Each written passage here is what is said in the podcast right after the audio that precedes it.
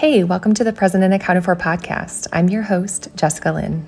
I'm an emotional growth coach and a pet care loving professional, and I love being able to share about my own transformation journey along with hearing about how others are transforming their lives. I'm not a psychologist, however, our human experience intrigues me so much. Neuroscience has studied and shown that about 95% of our lives are being lived out through the programming of our subconscious mind. This means that the majority of our moments in life are experienced without complete awareness. The majority of our subconscious is being programmed in the first 7 to 14 years of our life. We take cues from society and culture around us about what's good, bad, acceptable, not acceptable, and we shape our decisions around those things. It's actually brilliant to me that we're designed this way. And what's even more brilliant is that there's a thing called neuroplasticity, which is the brain's ability to change. I share all of this to say that change isn't easy, but I believe it's possible. There are sometimes areas where patterns have been going so strong for decades in our life. So it's not so simple to simply say an affirmation or to just think a different thought for 30 days and you'll be changed. These things are certainly helpful. It just runs so deep in us that it takes time. I think it takes curiosity and an openness to consider seeing something that maybe we haven't seen before. In my experiences, I've learned it is possible to be more present in life. And one of the biggest steps I took towards this was beginning to take accountability for myself and the life I was wanting to create.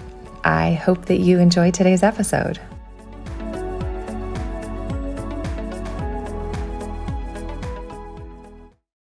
Hey there, friends. Welcome back to another episode here on the podcast. I have another short and sweet episode here for you today.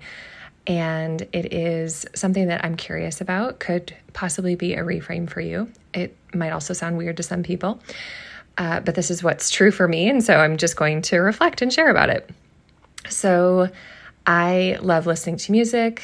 I love all genres of music. I'm just a fan, whether it's the vibe of it, if it's the rhythm of it, it's the lyrics, whatever it is. I'm just moved by music a lot. And I grew up in a musical family too. And so um, there's an influence there. But anyway, I, yeah, I listen to a lot of music and I've gone through seasons in my life where, you know, I listen to like love songs. And if I'm in like not great place relationally, you know, in the past, it would just be like, ugh, like possibly hurtful, possibly painful to listen uh, to the lyrics. And so then oftentimes I'll just change the, you know, change the song or whatever. But um, probably in like the last year, I have had this reframe where if I hear songs about love or, you know, love songs about, you know, partnership or whatever, um, now granted, not all of them are conducive for this. However, what it tends to be for me now is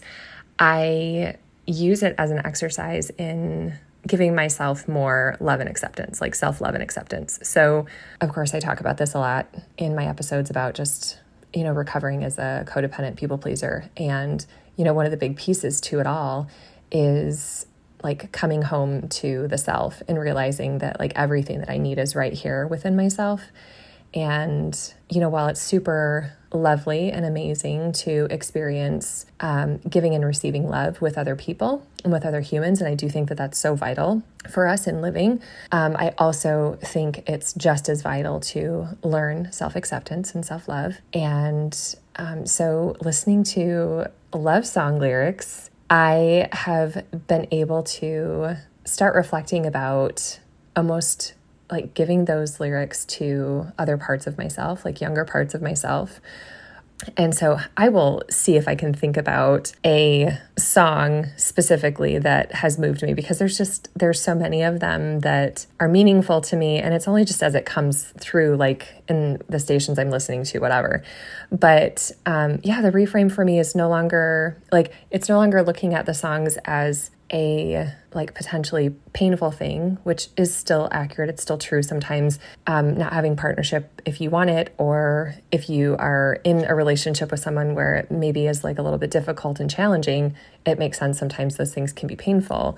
But yeah, that's an exercise that I try to do now. And it feels really good to have those moments where I'm almost like celebrating these other parts of myself and learning to accept and love these parts of myself because it can be really easy and second nature for us to just want to ignore you know, parts of us that are hard to love or um, parts of us that have pain and struggle and whatever it is. And so um, that's one way that I exercise that as I'm going throughout my days. And so that is my encouragement to you. If this resonates with you, of course, if it doesn't, then you can just leave it.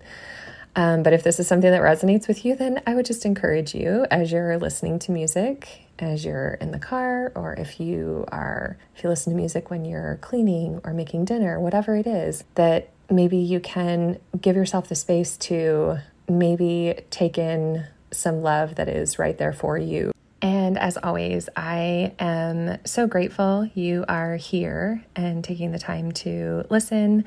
Um, I know that there are so many different things that uh, you could be doing, and you are moving through in all of life things. And so, really grateful that you're present here listening in.